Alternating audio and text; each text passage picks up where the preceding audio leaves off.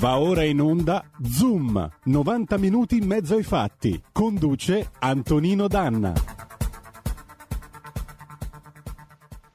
Amiche e amici miei, ma non dell'avventura, buongiorno. Siete sulle magiche onde di RPL. Questo è Zoom, 90 minuti in mezzo ai fatti. Antonino Danna al microfono con voi in questo mercoledì 9 giugno 2021. Allora, l'ospite del faccia a faccia di oggi è Don Fortunato di Noto, fondatore e presidente dell'associazione Meter Onlus.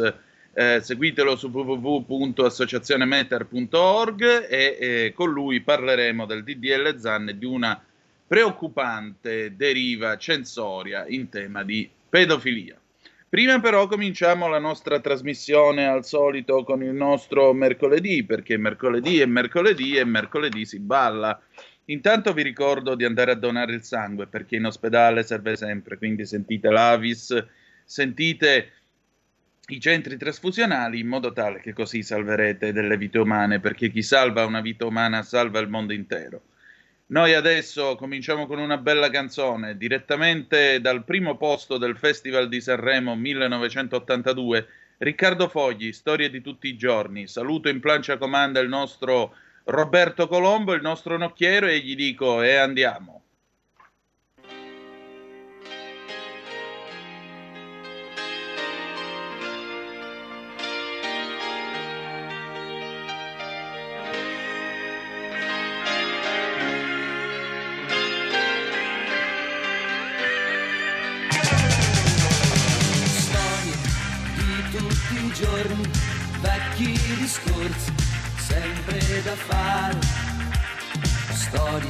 Sulle panchine in attesa di un lieto fine, storie di noi brava gente che fa fatica, si innamora con niente, vita di sempre, ma in mente grandi idee, un giorno in più che se ne va, un orologio fermo da un'eternità, per tutti quelli così come noi, ma sempre in corsa, sempre a metà, un giorno in più che passa ormai, con quest'amore che non è grande come vorrei.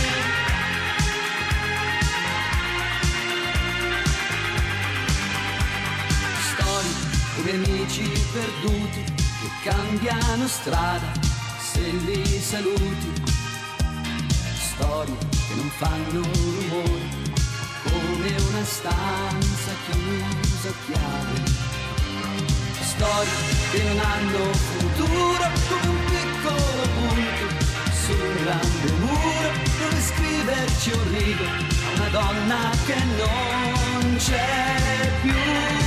L'amica degli animali con Paola D'Amico. E rieccoci, siete di nuovo sulle magiche onde di RPL, questo è sempre Zoom, 90 minuti in mezzo ai fatti. Antonino Danna al microfono con voi, con la collega, graditissima ospite come sempre, come tutti i nostri co-conduttori della settimana, Paola D'Amico, direttamente dalle colonne del Corriere della Sera. Buongiorno Paola. Antonino, ben ritrovato, buongiorno a tutti gli ascoltatori. Merci beaucoup, madame. Allora, nella puntata di oggi noi voliamo molto alto e con la vista lunga, malgrado entrambi purtroppo si porti gli occhiali, perché di che cosa parliamo? E parliamo ancora una volta della magia delle migrazioni, perché ormai si stanno chiudendo, sono chiuse, e parliamo del falco pecchiaiolo. Perché è uno degli ultimi arrivati tra i migratori ed è un animale che dobbiamo amare molto, molto simpatico, e adesso vi spiego perché. Prima di tutto precisiamo, è un animale molto molto longevo, può vivere in libertà anche 30 anni, pensate, quindi veramente una vita. Il pecchiaiolo è un rapace di medie dimensioni, è un'arianite, simile alla poiana quando è in volo, si può confondere, e come le poiane usano anche i falchi pecchiaioli le correnti d'aria calda ascensionale per volteggiare, quindi spostarsi con meno fatica e poterli osservare è uno spettacolo straordinario. e chi ha questa possibilità, che vive soprattutto vicino agli Appennini, vicino alle Alpi, ne approfitti, perché sono veramente miracoli della natura. Una caratteristica del pecchiaiolo, e questa che secondo me deve rendercelo più simpatico ancora, è nutrire i piccolini con enigmi d'esta. E da qui deriva il nome Pernis apivorus, cioè divoratore di menotteri.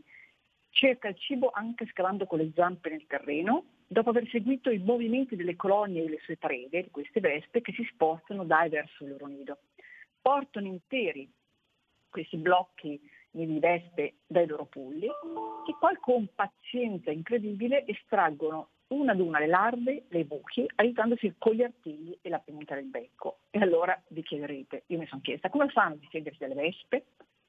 Ebbene, intorno agli occhi, al becco, hanno un fitto denso piumino che sembra quasi formato da scaglie, e questo li protegge, questa corazza li protegge dalle punture di menoteri.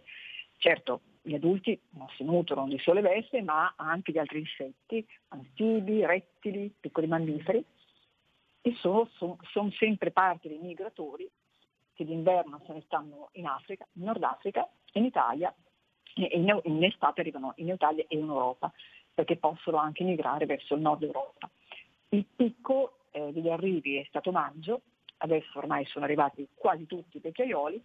D'estate appunto abitano la nostra catena appenninica, tutta la catena appenninica e anche le Alpi, si distribuiscono lungo il nostro stivale. Amano le foreste mature, quindi alberi vetusti, con anche radure, colline, zone umide, quindi una natura molto composita, bella ricca di biodiversità. È un animale silenzioso, molto silenzioso, tranne durante la riproduzione, quando emette un sottile soffio malinconico, una specie di pilu. Se volete sapere di più. Esatto, intanto volevo dire ai nostri radioascoltatori, diciamo agli internauti, che su radiorpl.it, sulla nostra pagina Facebook, oppure ancora sul nostro canale YouTube, potete vedere una magnifica foto del falco pellegrino, del pecchiaiolo, che la nostra Paola ha inviato, diciamo, proprio perché lo poteste ammirare. E inoltre abbiamo il verso, quindi se sei d'accordo possiamo mandarlo in onda. Certamente. E allora vai Roberto, sentiamo che verso fa il falco pecchiaiolo.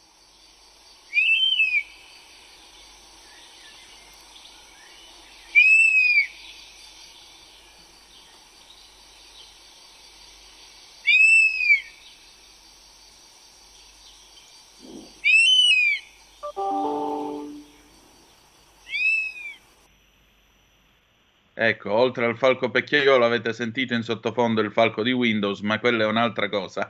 Scherzi a parte. Okay. Paola, un po' triste come verso, o mi sbaglio? Un po' malinconico, sì, a me ha dato questi viaggi proprio di malinconia, però è sommerso. Ma e perché torniamo a parlare di migratori? Per l'ultima volta, prometto, poi passiamo ad animali più estivi, perché in primavera, e siamo ancora in primavera, è, diciamo... Questo è uno degli spettacoli più belli dopo il passaggio del Biancone, di cui abbiamo già parlato. E certo. Quindi appunto, anche perché loro appunto viaggiano in gruppi molto numerosi, perché cercano insieme ai compagni queste correnti termiche attraverso cui veleggiare, e allora si possono vedere decine di individui che salgono in quota, veleggiano, fanno anche cerchi, seguono i cerchi d'aria calda, e poi dopo aver sfruttato questo ascensore naturale, il gruppo improvvisamente si rompe e loro sfilano via uno dopo l'altro, percorrendo sempre questa lotta migratoria, cercando una nuova corrente tecnica. È veramente incredibile, sembra un balletto, una danza. Io ho avuto poche occasioni e soprattutto mi è piaciuto non avere strumenti per filmare così a distanza, d'altra parte non sono un fotografo professionista. E questo animale nidifica sugli alberi, la femmina depone le uova tra maggio e giugno, quindi adesso, e i piccolini devono crescere molto in fretta, perché ha, diciamo, da metà agosto i genitori se ne vanno, tornano, diciamo, in Africa, e poi partono anche i piccoletti, che però poco tempo devono essere già pronti a muoversi, a migrare, seguendo questo istinto incredibile appunto innato, connaturato nel loro DNA. E ci sono dei luoghi in Italia, senza andare nel sud, perché ci sono quelli che arrivano in Sud Italia attraverso la Sicilia e quelli che passano dal nord con gli anconi. Se abitate in queste regioni, sono in Lombardia, Emilia, Liguria, si può andare sempre ad Arenzano e lì ci sono molte località meravigliose, perfette proprio per l'effetto di queste correnti eccezionali che si creano e le alture tra le alture e il mare. Diciamo che non è una specie cacciabile, precisiamolo, da 40 anni e purtroppo ancora è oggetto di bracconaggio e quindi la prima minaccia è il bracconaggio e questo avviene, come sappiamo, che viene già tante volte giù appunto tra Sicilia e Calabria. La seconda minaccia è la distruzione degli habitat e il disturbo, diciamo, dell'uomo durante il periodo riproduttivo. Sono due minacce che vanno di pari passo. La femmina in genere, e poi chiudo, depone da 1 a 3 uova, un po' come anche il falco pellegrino, 30 giorni la schiusa, i pulcini vengono nutriti da tutti e due i genitori e poi dopo circa 40 giorni, 50 dalla nascita, in settembre sono pronti a migrare anche loro per la prima volta verso l'Africa.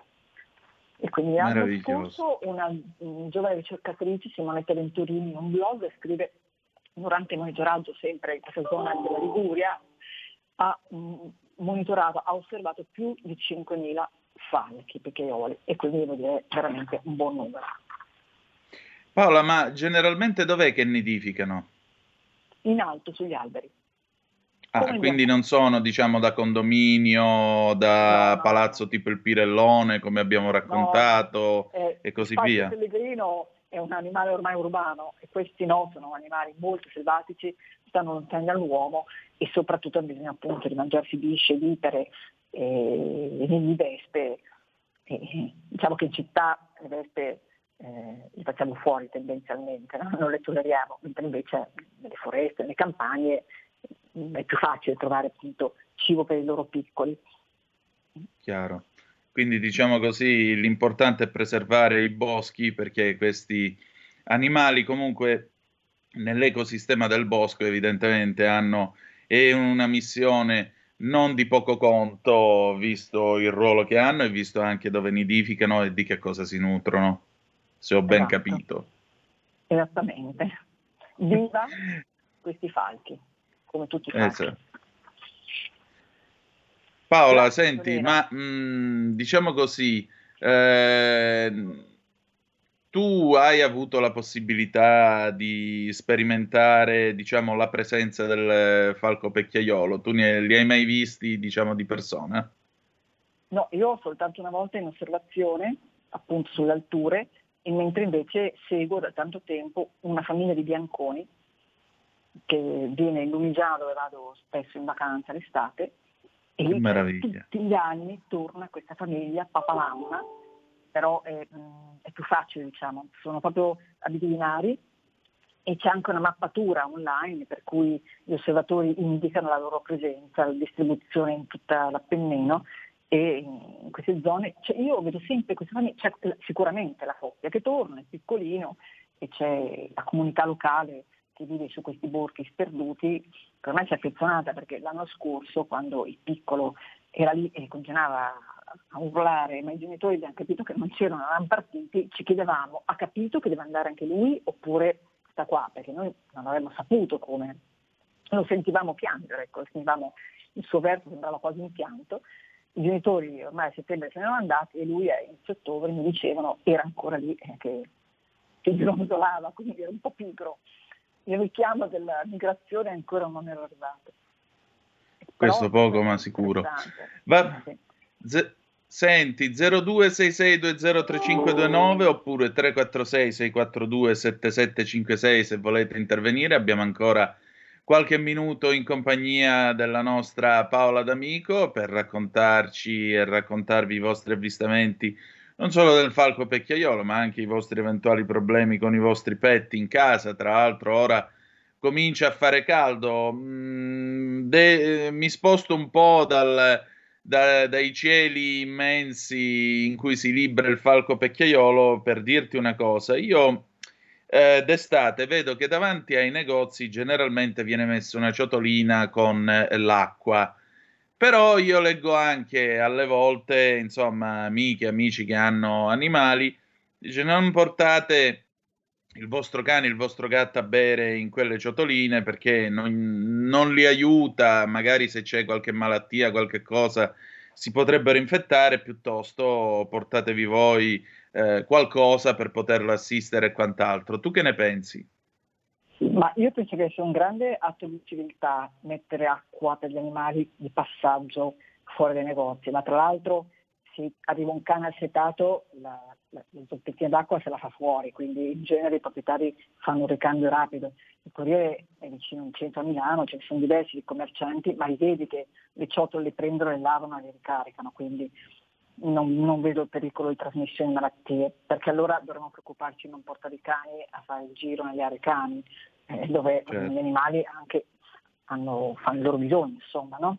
Quindi in realtà, anzi, per me è un atto veramente di grande civiltà e di amore verso gli animali. Sicuramente bisogna ricordarsi che gli animali, i cani per esempio, non sudano, e quindi per loro è importantissimo poter avere un ricambio di acqua, perché loro buttano fuori il calore attraverso la saliva, insomma, quindi devono poter bere se non ci sono le famose fontanelle in giro. A Milano ce ne sono, ma non sempre se ne incontra, ma è importante portare del cibo.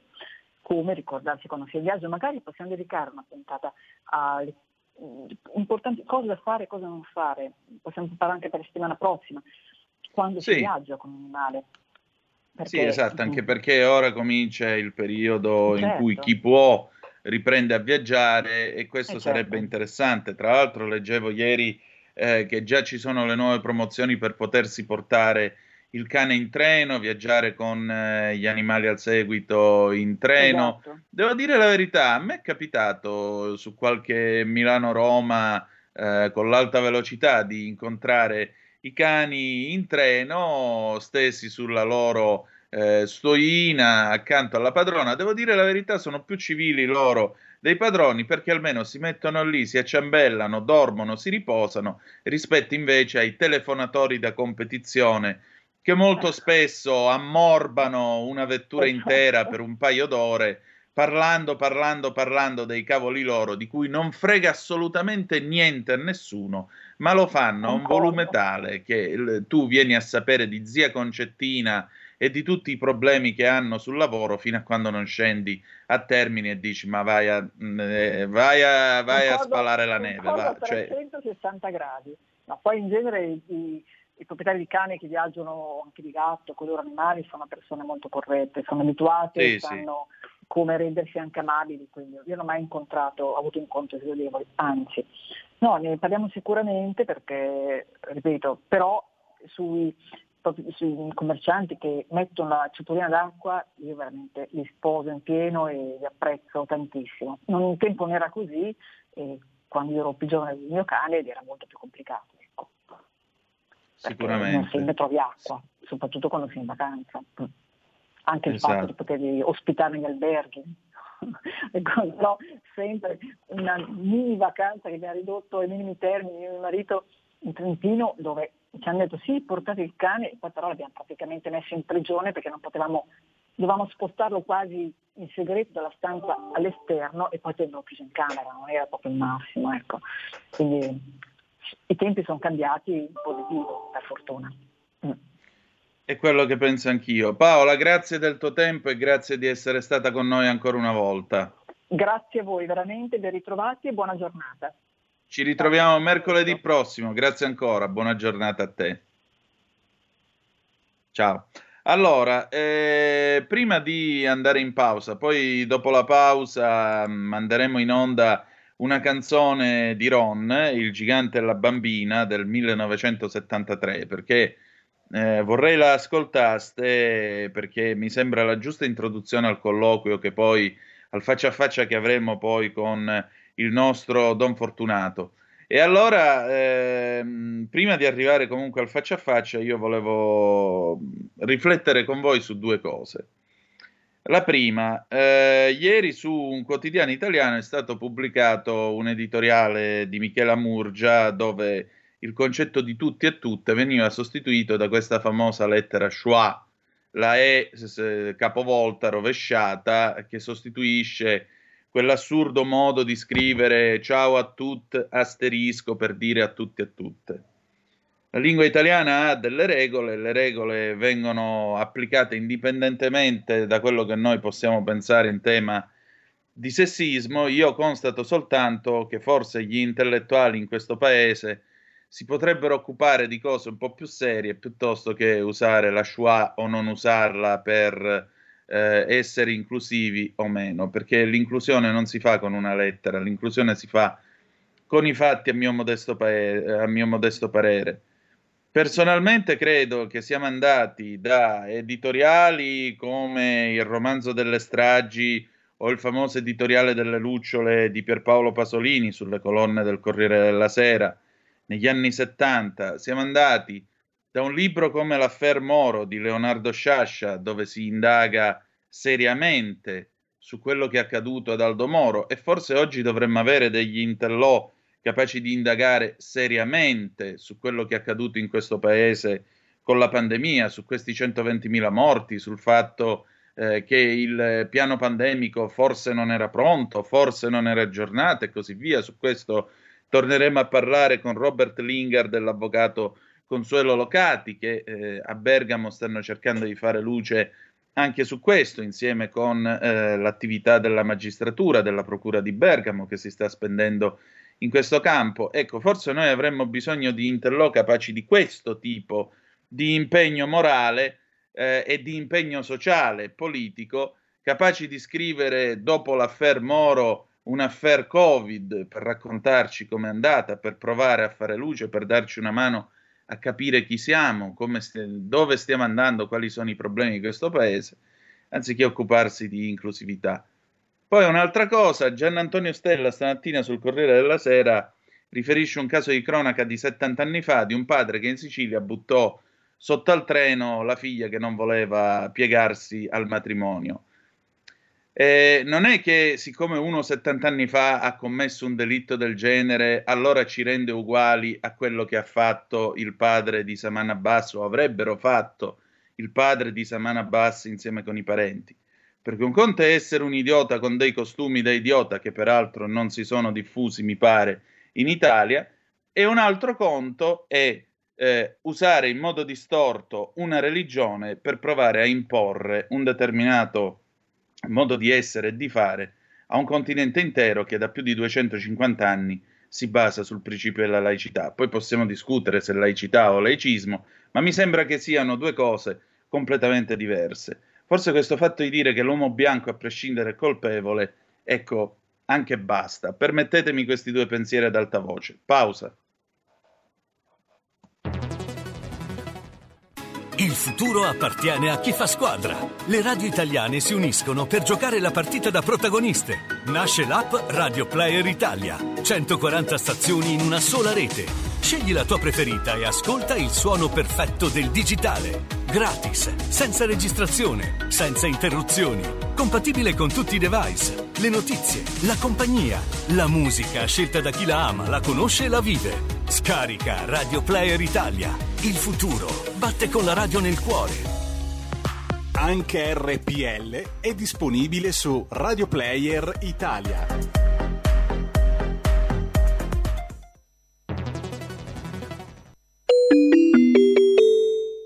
$2 per 1000 alla Lega.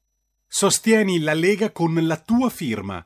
Scrivi il codice D43 sulla tua dichiarazione dei redditi.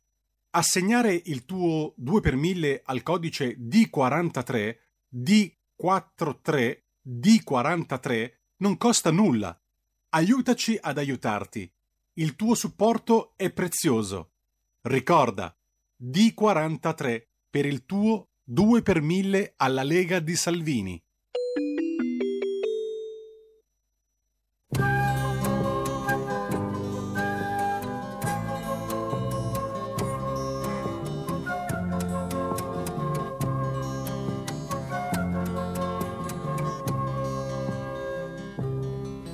Il gigante e la bambina, sotto il sole contro il vento, in un giorno senza tempo, camminavano tra i sassi,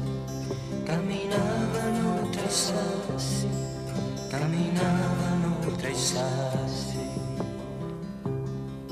Il gigante è un giardiniere, la bambina è come un fiore che gli stringe forte al cuore con le tenere radici, con le tenere radici, con le tenere radici.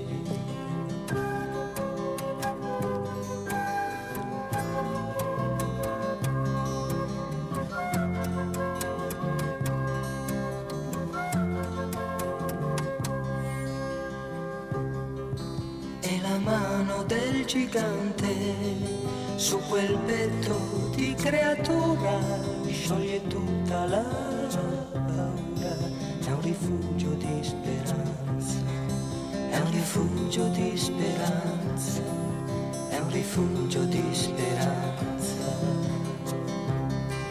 Del gigante la bambina si è saputo nel villaggio,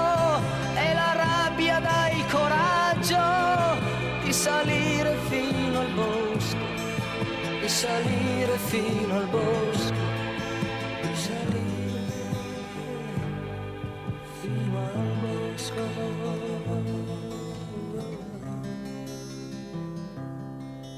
Il gigante e la bambina li han trovati addormentati, falco e passero abbracciati, come figli del Signore, come figli del Signore, come figli del Signore.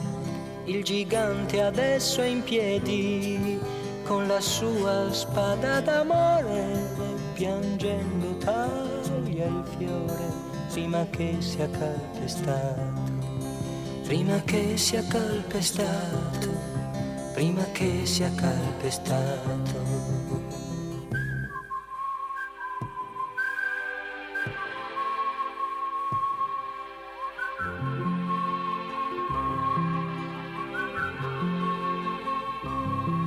Camminavano tra i sassi, sotto il sole contro il vento, in un giorno senza tempo, il gigante e la bambina, il gigante e la bambina, il gigante e la bambina, il gigante e la bambina, il gigante e la bambina.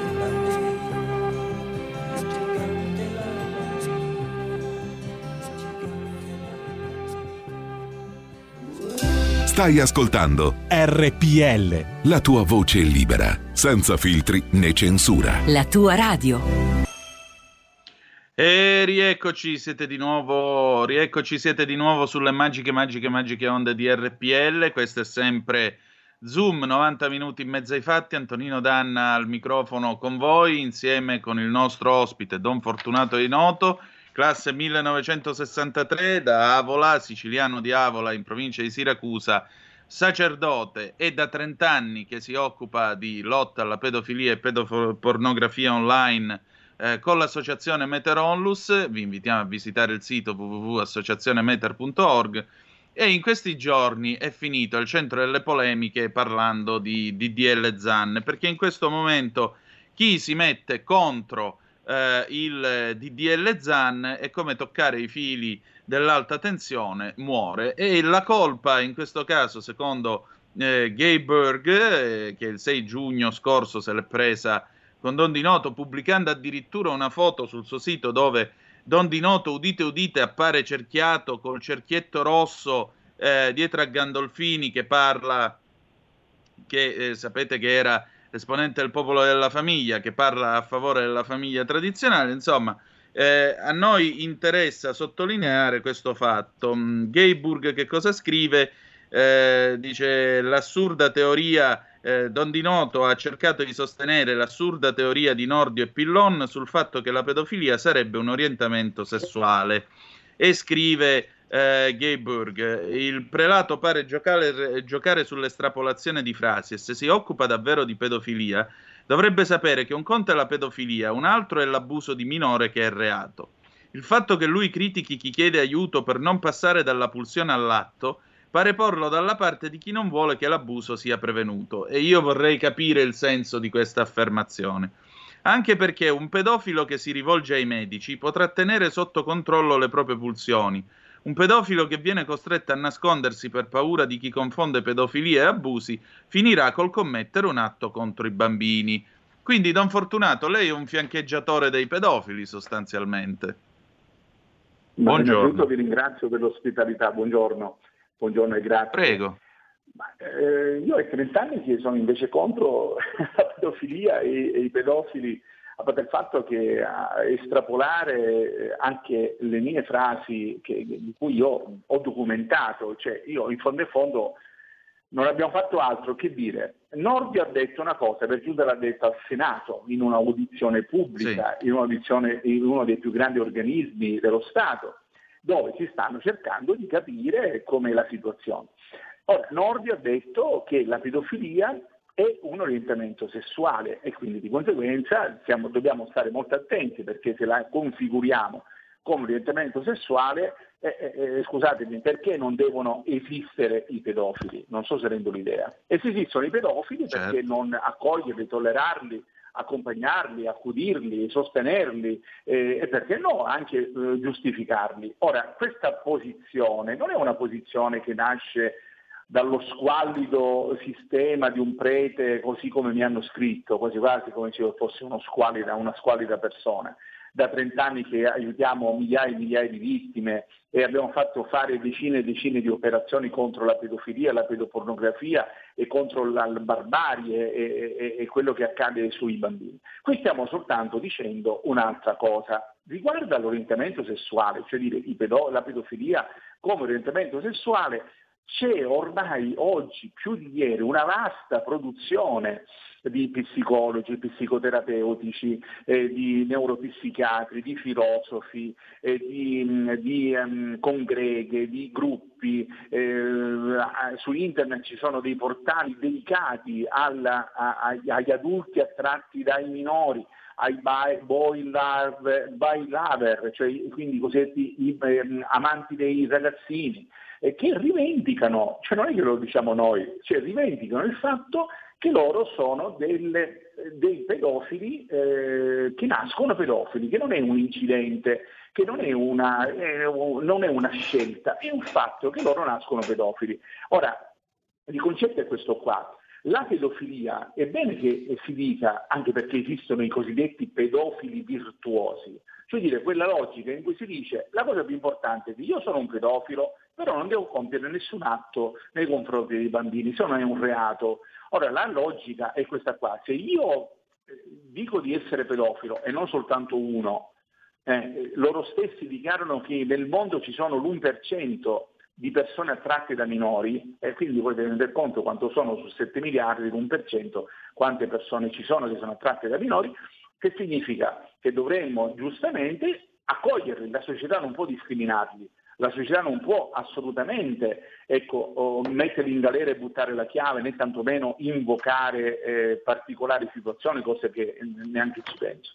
Quindi, però, la pedofilia, è bene che si dica, non so se è una cosa squallida dire una cosa del genere, caro Antonino, la pedofilia non ha nulla di virtuoso, anzi essa è offensiva, già il fatto stesso che è pedofilia.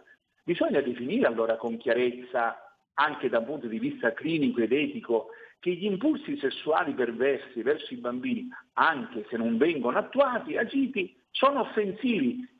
Il fatto stesso di pensarlo, anche se io non lo attuo, è offensivo nei confronti dei bambini. E quindi dobbiamo sicuramente aiutare questi soggetti a liberarsi dai pensieri perversi, contenere il male del pensiero e degli istinti sessuali. Va bene, però non cediamo all'ambiguità. La pedofilia è offensiva in pensieri, parole, e opere e omissioni. Allora il problema è molto molto più chiaro. Allora stiamo attenti, perché se noi facciamo passare, così come ormai a livello mondiale vuole far passare la cosiddetta società che rompe l'ultimo tabù sessuale, che è la pedofilia, come orientamento sessuale, allora io mi appello e dico che si dichiari pubblicamente, cosa che ancora nessuno ha fatto, si dichiari pubblicamente la pedofilia non è un orientamento sessuale, il pedofilo non ha un orientamento sessuale. Allora, ma che si dica, si scriva, si sottoscriva, e così la finiamo di giocare sull'ambiguità delle parole.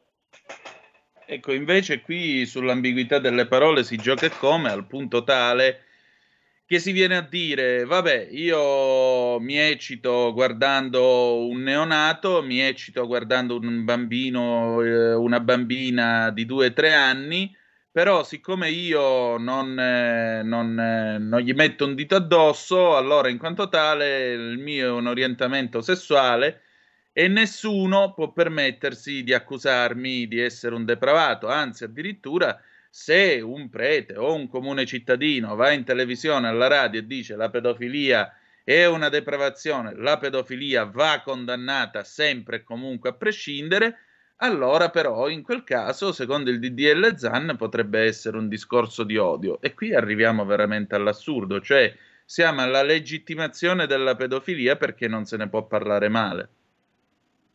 Ma è questo quello che io dico. Cioè la pedofilia, anche se è un pensiero, lo possiamo dire che è un pensiero offensivo? Cioè, allora, se noi non diciamo quello, questo è un passaggio delicatissimo, non so se tutti lo comprendono. Cioè, ok, poniamo il caso che ci sono milioni di persone che sono pedofile, ma lo possiamo dire che solo il pensiero di essere pedofilo, che è offensivo nei confronti dei bambini, possiamo dire che io che mi vado a cercare materiale pedopornografico di neonati per eccitarmi è un pensiero e una ricerca offensiva nei riguardi dei bambini? Cioè il problema è molto serio, cioè è come dire che io sono un carnefice di donne, cioè ok, io lo posso anche dire, lo posso anche pensare, magari non attuarlo, ma non è offensivo il fatto stesso che io dico mi piace massacrare le donne e tagliarle, tagliuzzarle come voglio io? Non è offensivo il pensare questo? Allora, esatto. Allora io credo che qui si gioca veramente la questione dei diritti dell'infanzia, perché se noi nella società facciamo passare l'idea che in fondo io mi eccito con i bambini, guardo i bambini da lontano, ho questa diciamo tendenza, orientamento, pulsione, impulsi sessuali, ma dobbiamo dire che è una cosa giusta perché è un pensiero o è il pensiero offensivo nei confronti dei bambini? Sì, dopodiché tra l'altro io leggo sempre qua da questo pezzo di Gayburg, a noi preoccupa la pedofilia nella Chiesa e preoccupa anche a Don Fortunato di Noto, preoccupa al Papa, preoccupa a chi ha varato le normative canoniche e non solo per contrastare questo fenomeno, mentre invece, se non sbaglio, una ventina d'anni fa, quando lei ha chiesto alla comunità gay di condannare la pedofilia, badate bene, omosessuale non vuol dire pedofilo, vorrei che questo fosse molto chiaro. Quando lei ha chiesto alla comunità gay di condannare la pedofilia, sbaglio o solo Franco Grillini è stato dalla sua parte? Sì, in un certo qual senso sì. Cioè, allora, il concetto è questo qua. Qui non stiamo mettendo in discussione il problema dell'omosessualità. Figuratevi, io ho tantissimi amici, cioè amiche, non è lì il problema, figuratevi, ma assolutamente appunto. Non passa neanche minimamente l'idea di discriminare. Io non ho mai discriminato nessuno. Ad esempio qualcuno scrive come questi qua che io vado nelle manifestazioni anti-gay. Io non sono mai stato in una manifestazione anti-gay, ecco, lo dico pubblicamente, mai. Cioè, eventualmente quella fotografia che loro hanno messo era per promuovere la famiglia, cioè non sto capendo che un prete non può promuovere la famiglia che rientra nel magistero ecclesiale, cioè non lo può fare, non lo so. Se dobbiamo arrivare a questi paradossi, ma veramente andiamocene a mettere in una grotta e rimaniamo lì, e magari ci facciamo murare se necessario e togliamo il problema. Ora, io vorrei avere il piacere, già che ci siamo, di avere qua in trasmissione il senatore Zan, lei e Pillon, e almeno avere un confronto su tutto questo, perché mi pare invece che tutti questi sostenitori del DDL Zan molto spesso evitino il confronto con l'altra parte, perché le persone devono avere il diritto di farsi la loro idea. Invece qui non solo si cerca un dialogo e ti dicono di no, ma il bello è che se tu non la pensi in un determinato modo o esprimi delle riserve, come in questo caso, automaticamente diventi un fascista, un forzanovista o addirittura un omofobo. Ribadisco il concetto e ribadisco il tema della conversazione. Noi qui non stiamo dicendo che omosessuale è uguale pedofilo, però attenzione, legittimare la pedofilia come orientamento sessuale significa autorizzare la violenza su dei bambini da pochi giorni fino a 12-13 anni. Perché dice, ma io sono un lupo, però non azzanno. Sì, però le zanne ce le hai sempre.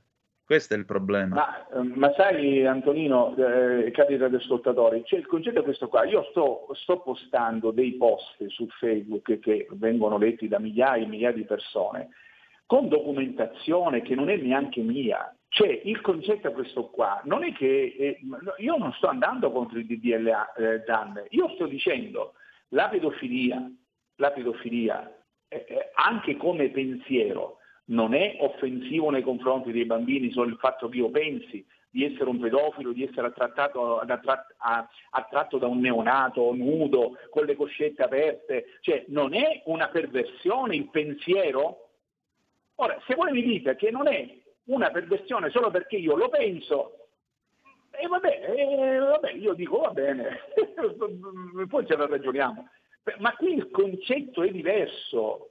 Perché non si dica, ci siamo tutti scandalizzati dell'ex PM Nordio che ha una carriera di magistrato da ammirare. Ora io dico, ma se lui ha detto una cosa del genere, ma mica l'ha detto lui, cioè qui stiamo di fronte a livello mondiale di un tentativo costante, ripetuto, discussioni. Ormai io qui c'ho davanti, l'ho segnalata alla polizia postale, una homepage italiana intitolata Pedofili virtuosi, ecco. Dove dicono, ma noi per carità, quello che noi scriviamo non è che dobbiamo istigare alla pedofilia, all'abuso sessuale, però noi diciamo non esistono i cosiddetti pedofili che sono attratti da bambini e quindi di conseguenza, pur non abusando di bambini, non hanno il diritto di esistere.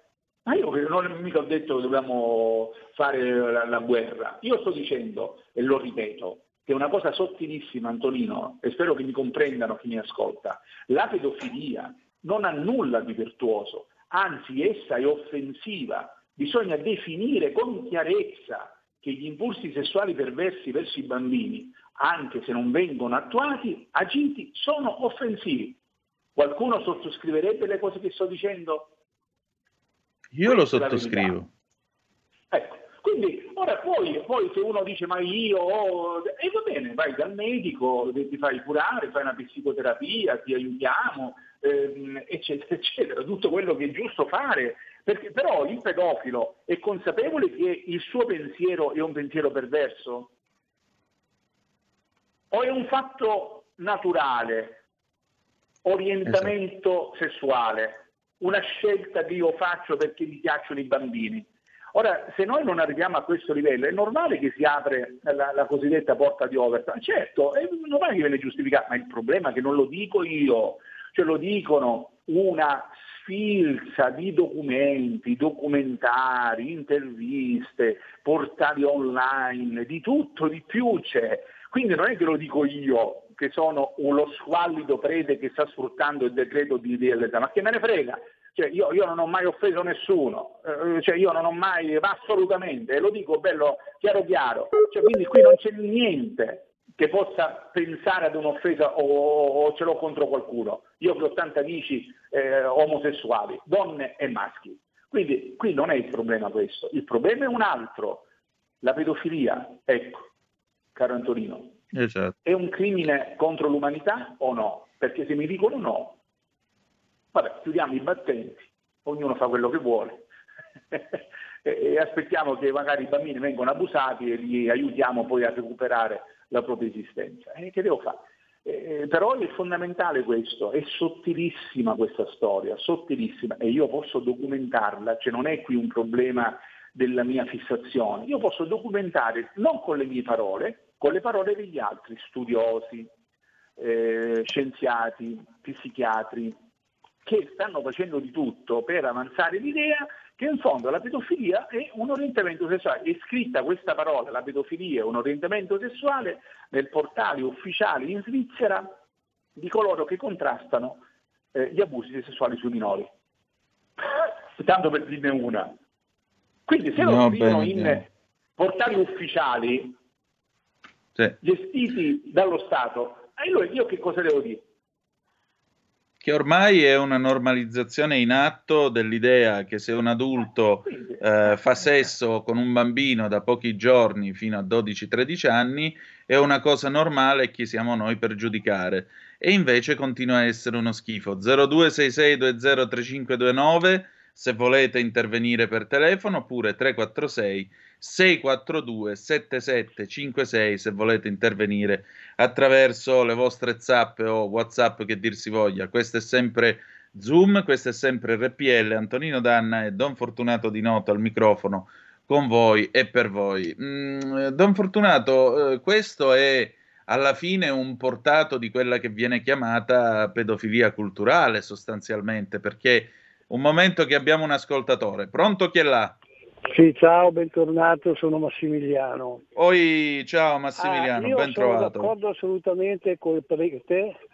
La pedofilia è un reato che dovrebbe essere punito severamente, perché non bisogna credere, non bisogna chiedere agli psicologi, bisognerebbe chiedere a quei bambini che sono stati violentati da adulti. E allora quelli che sono stati violentati da adulti, io non sono stato violentato perché a quel tempo ero già sgamato, ero in un collegio ed ero già sgamato, però voi mi dite che io avevo dei compagni che erano stati violentati, e allora quei bambini lì, cosa?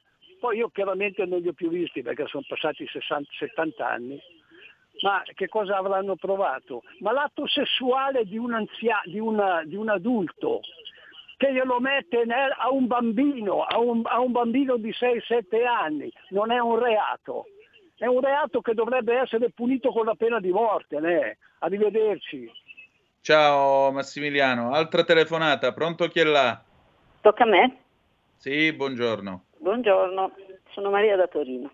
Ben trovata. Ma questo è un qualcosa che arriva da lontano, se non ricordo male, perché un pochino di anni fa, parlo degli anni 60-70 se la memoria non mi inganna, c'erano alcuni intellettuali francesi, mi sfugge il nome, mi pare che forse tipo Cohn-Bendit, qualcosa del genere, Daniel Cohn-Bendit, naturalmente, che diceva che i bambini hanno il diritto alla sessualità. E io penso che questa storia dei pedofili sia una cosa gravissima, perché se tu violenti un bambino lo rovini per sempre la sua fiducia nell'altro. È una cosa veramente grave, e quelli che dicono ma io sono pedofilo ma non faccio niente, già, però ci sono delle organizzazioni criminali che rovinano i bambini in giro per il mondo e poi mandano in giro queste immagini e magari qualcuno le compra. E oltretutto costoro, parlo dell'Italia naturalmente, che hanno tutti una matrice cattolica, almeno gente insomma di un po' di anni fa, sanno benissimo quello cui vanno incontro, perché c'è una pagina terribile del Vangelo, Gesù che porge la traguancia eccetera, l'essere buono per natura divina, ha detto delle parole terribili. Chiunque scandalizzi, non tocchi, scandalizzi anche uno solo di questi piccoli, meglio sarebbe per lui che si mettesse una pietra al collo e si buttasse a mare. È una cosa terribile questa, e tutte queste persone che hanno comunque una matrice di impronta cattolica lo sanno benissimo costoro. Che Dio ci aiuti, oltre alle persone di buona volontà. Grazie, un'altra telefonata, pronto chi è là? Sì, pronto, ciao, sono Fabrizio di Sabbio Chiuso. Ciao Fabrizio. Sì, ciao Antonino. Allora vabbè, io sono d'accordo con quello che pensi tu, perché i bambini non si toccano e non c'è niente da fare, voglia o non voglia che uno abbia, sta lontano, se no va in galera secondo me. La cosa che ti chiedevo invece è questa, io vorrei parlare dei rapporti che ci sono tra ragazzi, no? Che può succedere come è successo ancora noi quando eravamo giovani, che magari un diciottenne, un diciannovenne frequenta una ragazza di 15, 16, 17 anni. Volevo capire se c'è un limite o se c'è qualcosa che protegge questo tipo di relazione, perché potrebbe succedere che, non so, il padre della ragazzina si metta in testa di dire ah, quello lì a 19 anni è stato con mia figlia, io lo denuncio perché mia figlia non era maggiorenne. Sai, queste situazioni che sono normali nella vita dei ragazzi, però se ci sono delle leggi che possono difendere queste relazioni o se invece sono esposte magari, non lo so, all'arbitrio dei genitori o dei giudici, perché io ho un ragazzo di 17 anni e non vorrei che magari fra 2 o 3 anni si innamora di una più giovane e possa succedere qualcosa di strano. Tu che, non lo so, sai qualcosa? Allora, ciao. Dammi un minuto di pausa, chiedo all'altro ascoltatore in coda di pazientare un momento, noi andiamo in pausa e torniamo, perché il diritto di questo paese una volta e tuttora esistono i cosiddetti minori emancipati. Poi ne parliamo, a tra un po'.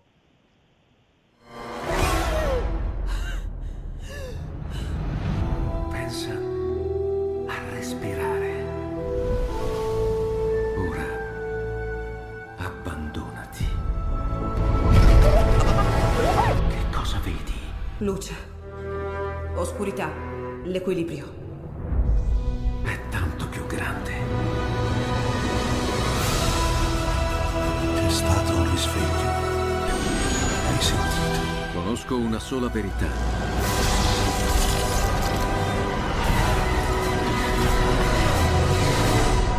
Movie Time ti fa entrare nel vivo del cinema. Ti fa sentire come se fossi tu il protagonista del grande schermo.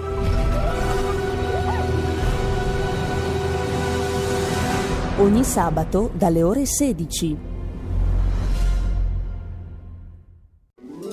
Stai ascoltando RPL, la tua voce libera, senza filtri né censura. La tua radio.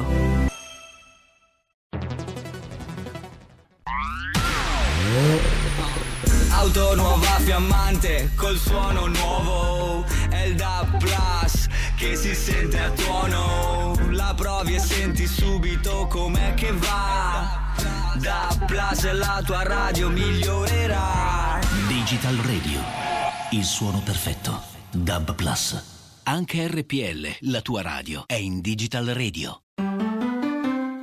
Andrea Rognoni è lieto di annunciare l'uscita del suo ultimo libro, Il pensiero leghista, storia e prospettive delle idee della Lega, edizioni Italia Storica. Acquisto a soli €18. Richiedetelo al vostro libraio o scrivete a italiastorica@hotmail.com o chiama il numero 333 38 36 198.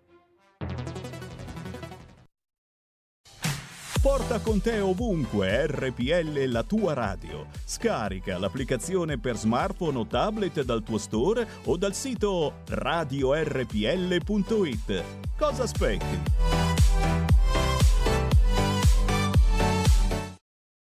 E rieccoci, siete di nuovo sulle magiche onde di RPL. Questo è sempre Zoom, 90 minuti in mezzo ai fatti. Antonino Danna al microfono con voi. Prendiamo questa telefonata, poi rispondo a Fabrizio e diamo parola a Don Di Noto. Pronto?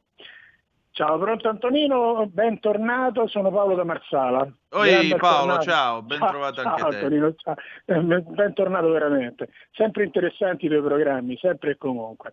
Volevo dire una cosa, allora, a parte il fatto che la pedofilia, a mio modo di vedere, modestissimo modo di vedere, è uno schifo. Senza girarci troppo intorno, senza giustificazioni, senza questo, quello e quell'altro. È uno schifo, punto. Poi voglio fare presente la mia ex moglie, che ha subito violenza quando era giovane, purtroppo, ha un'età, insomma, 65 anni, non è una ragazzina, ha insegnato tutta la vita, eccetera, eccetera, e ancora se lo porta dietro nonostante anni di psicoterapia. Quindi tu segni una persona per tutta la vita e questo è imperdonabile.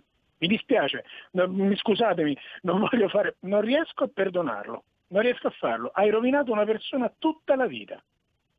Però quelle ti dicono, vabbè, ma tanto io non lo faccio, lo penso e basta, e quindi tu non mi puoi discriminare per questo orientamento sessuale. Che gli rispondiamo? Stiamo andando un pochino oltre, secondo me. Allora, non è che uno discrimina, è che uno a un certo momento, cioè avere la pulsione sessuale per una bambina di 10 anni è una cosa imperdonabile. Se uno ha un problema, se uno si accorge di questo problema, per carità, però può succedere, per carità, non lo metto in dubbio, prende, se ne vada uno psichiatra, uno psicologo, da chi appare a lui, ma non può pensare, come ci sono siti su Twitter è pieno, che sia comunque un orientamento sessuale. La pedofilia non è un orientamento sessuale, la pedofilia è uno schifo. Non è orientamento sessuale, perché una cosa è che a un uomo piace un uomo, a una donna, e quello è un orientamento sessuale. La pulsione verso un bambino di 10 anni è uno schifo. E mi dispiace Antonino, scusami, tu mi conosci, io non sono mai così perentorio, però questa è una cosa che proprio non riesco a digerire, non la mando giù, mi dispiace ragazzi. E non dobbiamo mandarla giù, questa è la cosa più importante. Proprio, ma che è sto schifo? Ma adesso qui passa tutto fra poco. Qui fra poco sarà tutto normale, bisogna anche un pochino mettersi sulle barricate e combattere, perché non è tutto normale nella vita, non è così, esatto. La vita non è questa. Esatto. Allora, vabbè. Ciao Antonino, grazie. Ciao Paolo, grazie. Tornato. Ciao carissimo, ciao. Grazie a te. Ciao. Ecco, volevo rispondere a Fabrizio di Sabbiochiese che diceva, ma dice io ho un figlio, si può innamorare di una ragazzina di 16 anni, 17 anni. Allora, la legge per tutti.it, vi leggo qua direttamente l'estratto. In Italia è legale avere un rapporto sessuale con un minorenne, ragazzo o ragazza, a condizione che abbia almeno 14 anni nella generalità dei casi, 16 anni se l'altra persona è ascendente, il genitore anche adottivo, tutore o altra persona cui, per ragioni di cura, educazione, istruzione, vigilanza o custodia, il minore è affidato che abbia con quest'ultimo relazione di convivenza. Sotto questi limiti d'età c'è il reato, indipendentemente dal fatto che il più piccolo sia consenziente o meno, ma tra l'altro a quel tempo, insomma, il codice civile prevede la figura pure del minore emancipato, e questo è pensato per esempio per quelli che facevano la fuitina a 16 anni e le ragazze restavano incinta, poi si sposavano. A quel tempo, prima del 75, la maggiore età era fissata a 21 anni, quindi si faceva l'emancipazione, e quindi la ragazza sedicenne o il ragazzo sedicenne, perché potevano fare anche una fuitina a quest'età, ricevevano tutta una serie di diritti che li parificavano o li avvicinavano comunque al maggiorenne. Oggi la maggiore età è fissata a 18, però l'istituto dell'emancipazione, se mal non ricordo, è ancora esistente. Però il punto non è questo, amici miei, il punto è che la pedofilia in quanto tale va condannata e non si può tradurre in un orientamento sessuale. Tra parentesi, Cohn-Bendit ha scritto alcune uscite in tema di pedofilia, però il richiesto di Conte ha ragione in merito a queste uscite, ha anche detto che erano solo delle provocazioni che lui aveva voluto scrivere, che non è mai stato pedofilo e ha sempre condannato la pedofilia. Resta il fatto che io provocazioni così non ne scriverei, perché francamente mi fa schifo anche l'idea, però evidentemente qualche intellò ritiene di poterla trasmettere come provocazione. Contento lui, contenti tutti. Don Fortunato. Ma è proprio questo il problema, perché come lo scrivono come provocazione continuano a scriverlo come ipotesi, come fatto ipotetico. Tenete conto che ho trovato un quaderno di aiuto e comprensione con la domanda bella iniziale cos'è la pedofilia, rivolto ai genitori e agli insegnanti, e in questo contesto mettono volutamente la discussione in corso dove si parla proprio dell'ipotesi o un ragionamento ipotetico ben consolidato che la pedofilia è un orientamento sessuale. In un quaderno del Giunta istituzionalizzato, quindi italiano, dove si parla ai genitori, ma in fondo l'ipotesi c'è. Cioè, si discute. Cioè, mi faccia capire, questo quaderno è stato adottato dal Ministero della Pubblica Istruzione? No, questo quaderno è un quaderno che è stato distribuito in Italia, ma non voglio fare pubblicità perché sarebbe inutile, ma io sono ben conservato, è una cartuccia che mi conserverò nel giusto modo, dove si discute, dove si parla che cos'è la pedofilia, si dice cos'è e si dice anche questa ipotetica. È un'ipotesi, si sta discutendo riguardo all'orientamento sessuale della pedofilia. Ora, vedete, il problema è già discutere, non è che si dice fin dall'inizio, lo sto ripetendo non so quante volte, la pedofilia non ha nulla di virtuoso, anzi offensiva. Io non capisco perché nessuno, ecco soltanto questo squallido prete che vi sta parlando, dice queste cose. Cioè il fatto stesso che io penso o desidero dentro di me che mi eccito sul fatto che guardi i bambini, non si può dire che pazienza è una pulsione, lasciamola stare. Allora sì, che si vada a curare, ma si deve dire che è offensiva nei confronti dei bambini. Si può dire o non si può dire? Cioè, perché è una cosa seria questa. Perché se noi non passiamo a dire no, ma guarda, ma solo il pensiero di andare o desiderare una bambina di 5 anni fare sesso con lei, desiderare, è offensivo. Tu per non pensarlo ti devi, tra virgolette, essere aiutato attraverso un percorso psicoterapeutico o psichiatrico a non, come dire, contenere gli impulsi, a non pensare a quell'impulso. Non so se rendo l'idea. Cioè, esatto. È una cosa seria questa. Ecco, ma vi ho fatto l'esempio. A me piace squartare gli animali, per dire. Sto facendo un esempio, non è così, mi raccomando. Certo. Ecco, piace squartare gli animali. Posso essere condannato? Io sono convinto che gli animalisti me ne direbbero tutti i colori. Se io dicessi pubblicamente, ma io sono uno che mi piace la zoofilia, però squarto gli animali, mi piace, penso e mi eccito pensando a squartare gli animali. Cioè, non lo so, oppure, che poi è un fatto vero, riscontrato con i video e le foto, i bambini che vengono fatti violentare, abusare dagli animali, da parte di adulti.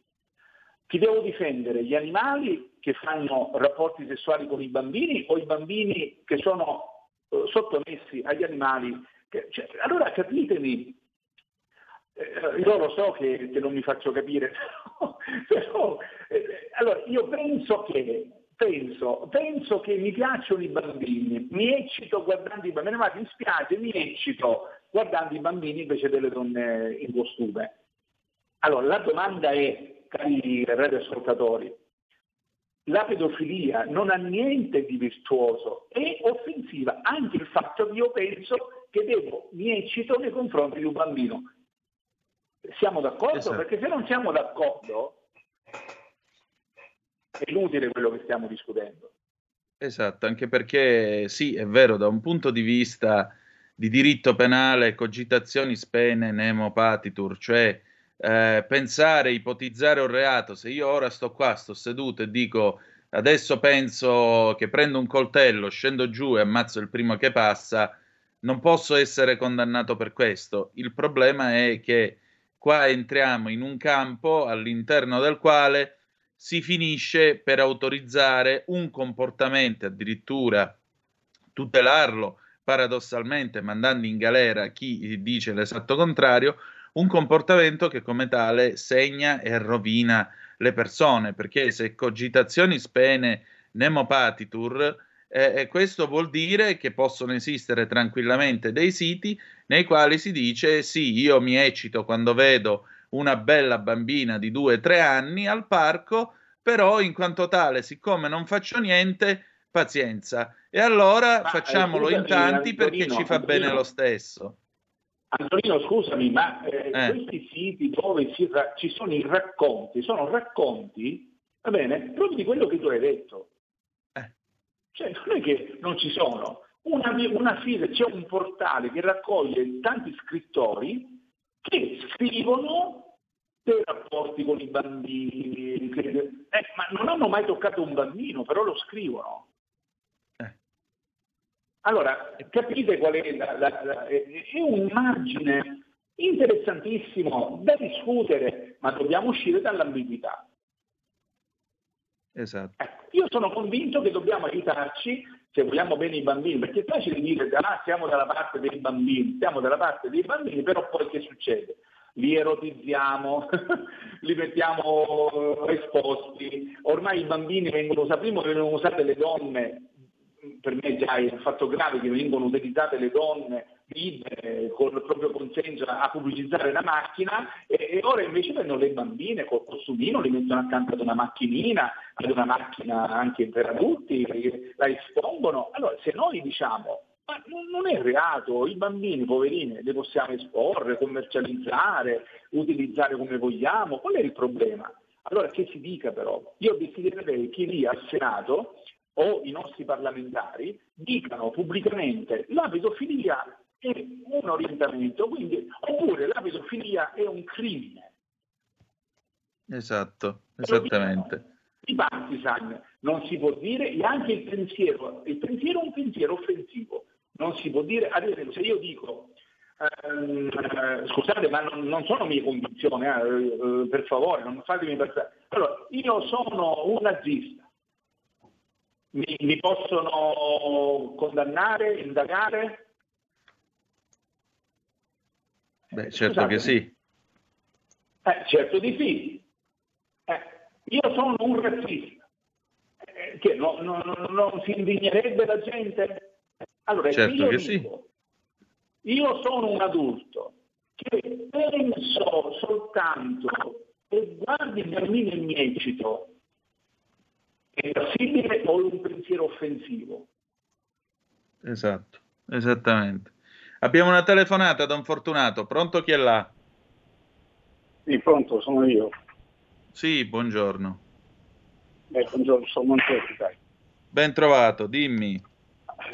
Dunque, si dice poche parole, queste persone sono delle persone malate, sono persone fuori dalla norma, sono anormali completamente. Qui tra le tante riforme che hanno fatto in Italia ha fatto quella di abolire il manicomio. Bisognerebbe ripristinarlo, perché il manicomio ha strutture adeguate, non mette il silenzio sulla gente di Dio, non capisco che stimolo sessuale possa avere uno vedendo un bambino di 2, 3, 4 mesi, 5 mesi, 2 anni ed eccitarsi. Perché allora io domani dico, io mi eccito quando vedo la ruota di una bicicletta e gli metto una macchina della bicicletta masturbata. Non riesco a capire, non sono normale o no. Ma quindi ciao. Pare anche a me, ormai qui sembra che quasi il sesso stia diventando passaporto per fare qualsiasi cosa, per tutelare qualsiasi cosa. Ribadisco il concetto: omosessuale non vuol dire pedofilo, resta il fatto però che c'è qualcuno che dice la pedofilia è un orientamento sessuale. Beppe da Casale, pronto, chi è là? Tornato Antonino. Grazie, allora, Beppe, ben trovato. Figurati, ciao. Allora, volevo dire una cosa. Avete toccato un tasto stamattina, che ragazzi miei.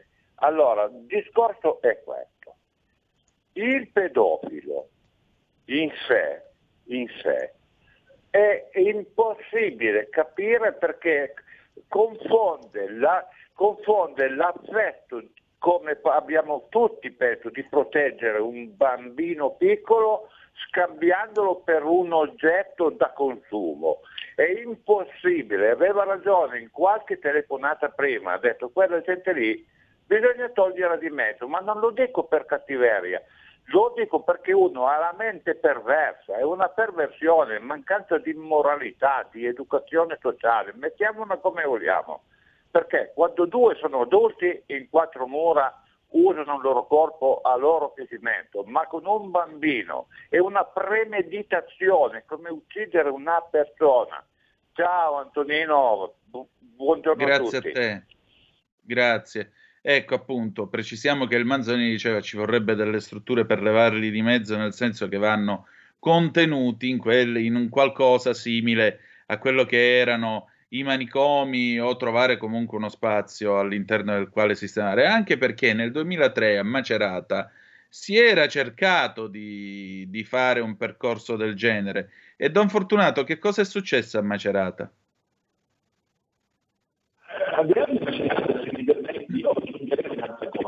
Però la sento male, Don Fortunato, la sento molto male.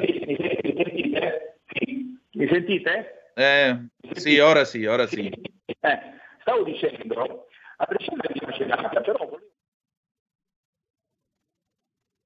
No, è saltato. Non si sente più. Roberto, per favore, proviamo a richiamare Don Fortunato, che così arriviamo anche alla conclusione della nostra puntata. Mi scuso con Ettore Toniato perché oggi ci siamo allargati un po' e quindi Padova Calling non c'è.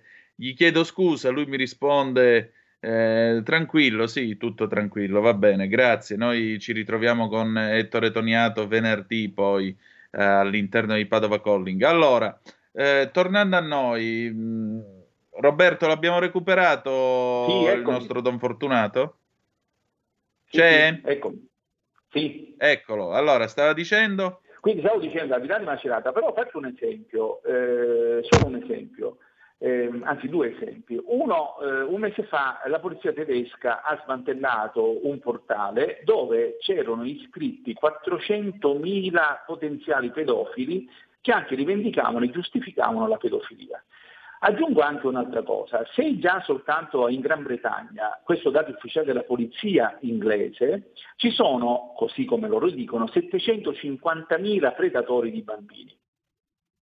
Ora io mi chiedo, se in un portale ci sono migliaia e migliaia di persone che quasi quasi si scambiano idee, pensieri, in fondo che c'è di male, di innamorarsi di un bambino, in fondo facciamo il loro benessere, desideriamo che magari i bambini abbiano un'età di consenso capace di poter vivere relazioni affettive, amorose.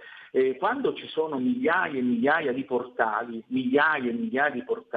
dove si rivendicano la naturalezza, la giustificazione della pedofilia, quando negli anni e da 30 anni che celebrano la giornata dell'orgoglio pedofilo, la celebrano ancora oggi, non è che non la celebrano più, cioè intendiamoci, oppure c'era il partito pedofilo olandese, ma esistono ancora gli aderenti al partito pedofilo olandese anche se sciolto, e quando esistono movimenti filosofici, culturali, pseudoculturali, allora la domanda è, qui non stiamo discutendo che dobbiamo, per carità, tu sei una persona che hai questa fatica, questa attrazione nei bambini, la domanda che, la ripeto un'altra volta, è di fondamentale importanza, è quella, la pedofilia, va bene, anche se non si esplica in un atto sessuale che è un reato, non so se rendo di cioè abusare di un bambino, molestare un bambino è un reato e non soltanto in Italia ma in gran parte del mondo. Ora, però la domanda è questa qua, la pedofilia ha cose virtuose oppure è già di per sé offensiva perché stiamo parlando di attrazione, di impulsi, di perversione nei riguardi dei bambini? Ora, fino a quando, io lo ripeterò fino a morire, cioè fino a quando non mi rispondono a questa domanda che sembra banale, è normale che noi, la società dirà domani, ma io non sono convinto, cioè noi dirà vabbè ma scusate, ma se io nasco pedofilo o una persona di perché tu mi devi condannare? Io la cosa più importante è che non compio il reato, no, io sto dicendo la pedofilia, il pensiero stesso di essere un pedofilo che mi eccito con il nudo di un neonato, forse di questo stiamo parlando, anche esatto. Se non lo tocco, anche se io non faccio nulla. Questo pensiero, questo impulso sessuale è offensivo o non è offensivo? Cari amici, guardate, è così delicato, io so che mi ascolteranno anche professori e persone, perché se noi vogliamo, allora io preferirei che si dicesse a livello mondiale, basta, finiscela Don Di Noto, la pedofilia è un orientamento sessuale, basta, nascono così, accettiamoli. Se vogliono andare a farsi curare, se non sono curati, no, niente. Sono persone come tutte le altre che gli piacciono i bambini. Allora, io preferirei che si dica così o si dica il contrario. Esatto. Don Fortunato, allora, noi ci lasciamo con questo inquietante interrogativo. Io la voglio ringraziare del tempo che ha passato con noi quest'oggi e spero che questa sia stata una puntata utile per i nostri ascoltatori. Seguite il nostro Don Fortunato su www.associazionemeter.org. Grazie Don Fortunato. Grazie a voi, grazie a voi. Grazie ancora. E adesso passiamo, ladies and gentlemen, la potete già vedere su radiorpl.it, la nostra pagina Facebook e il canale YouTube, Gli occhi azzurri che non conoscono confini, l'incantevole Carola Rossi. Buongiorno. Buongiorno Antonino, ma io mi autoinvito tutti i giorni alle tue trasmissioni perché queste tue presentazioni sono sempre un magnifico massaggio per l'ego. Meno male. Senti, massaggiando parliamo invece di una cosa che ha a che fare col fitness. Dal 12 di giugno tu imperverserai come nostra inviata per una manifestazione che io avrò l'onore di tenere a battesimo sabato 12 nel corso del garage dell'Alfista dalle 9:30 in poi. Di che cosa parliamo? Eh sì, allora, come dici tu, da sabato partirà l'Alta Via Stage Race, che è un'emozionante gara per mountain bike che tra l'altro tocca uno dei territori più belli a mio avviso non solo d'Italia ma oserei dire proprio d'Europa e del mondo, perché è una gara ciclistica molto dura per preparati, quindi diciamo ciclisti allenati ed esperti, ma che tocca tutta una serie di territori proprio dell'Alta Via dei Monti Liguri, quindi sabato in particolare partiremo da Riccò del Golfo e percorreremo appunto chilometri per tutta la settimana, quindi appunto io diciamo quotidianamente per tutta la settimana vi terrò aggiornati con rapidi aggiornamenti quotidiani sull'andamento della gara e soprattutto dandovi un po' di curiosità e informazioni sui territori che andremo a visitare, perché considera Antonino che uno dei valori più grandi di questa gara, di questa manifestazione è proprio l'amore, la passione per il territorio. Una delle mission è proprio quella di valorizzare l'entroterra ligure, che è una bellezza veramente che a volte ci apprezzano più gli stranieri, infatti abbiamo tantissimi partecipanti che fortunatamente nonostante le restrizioni sono riusciti e riusciranno a partecipare alla gara perché amano i nostri territori, quindi è un'ottima occasione. Io durante i collegamenti cercherò anche di, grazie agli ospiti che avrò con me direttamente sul territorio, di farvi conoscere non solo e di trasmettervi le emozioni che i nostri atleti vivranno durante la gara, ma soprattutto anche di condividere un po' con voi un po' di bellezza di quel territorio che non guasta mai. Quindi... Direi proprio di no. Tra poco invece c'è Talk, dimmi solo una parola di che si tratta. Ma parliamo sempre di bellezza anche oggi, perché oggi siamo in compagnia della nostra Sara Nuzzi, guida turistica, e scopriremo le bellezze, questa volta non della Liguria ma della Lombardia, quindi come sempre riprenderemo un po' la passeggiata su Milano che avevamo interrotto in zona Arco della Pace e poi ci sposteremo a scoprire un patrimonio dell'UNESCO, quindi restate collegati con noi. Benissimo, allora io vi lascio nelle mani dell'incantevole e sportivissima bellezza in bicicletta. Che dire di più? Noi ci ritroviamo domani alle 10:35 trattabili, grazie di essere stati con noi e ricordate che the best is yet to come, il meglio deve ancora venire. Vi hanno parlato Carola Rossi e Antonino Danna, la canzone d'amore dopo di noi e Gianluca Grignani con Destinazione Paradiso. Grazie di essere stati con noi. Vi hanno parlato Antonino Danna e Carola Rossi. Buongiorno. Buongiorno, a tra poco. Ciao Antonino. Ciao. Avete ascoltato Zoom, 90 minuti in mezzo ai fatti.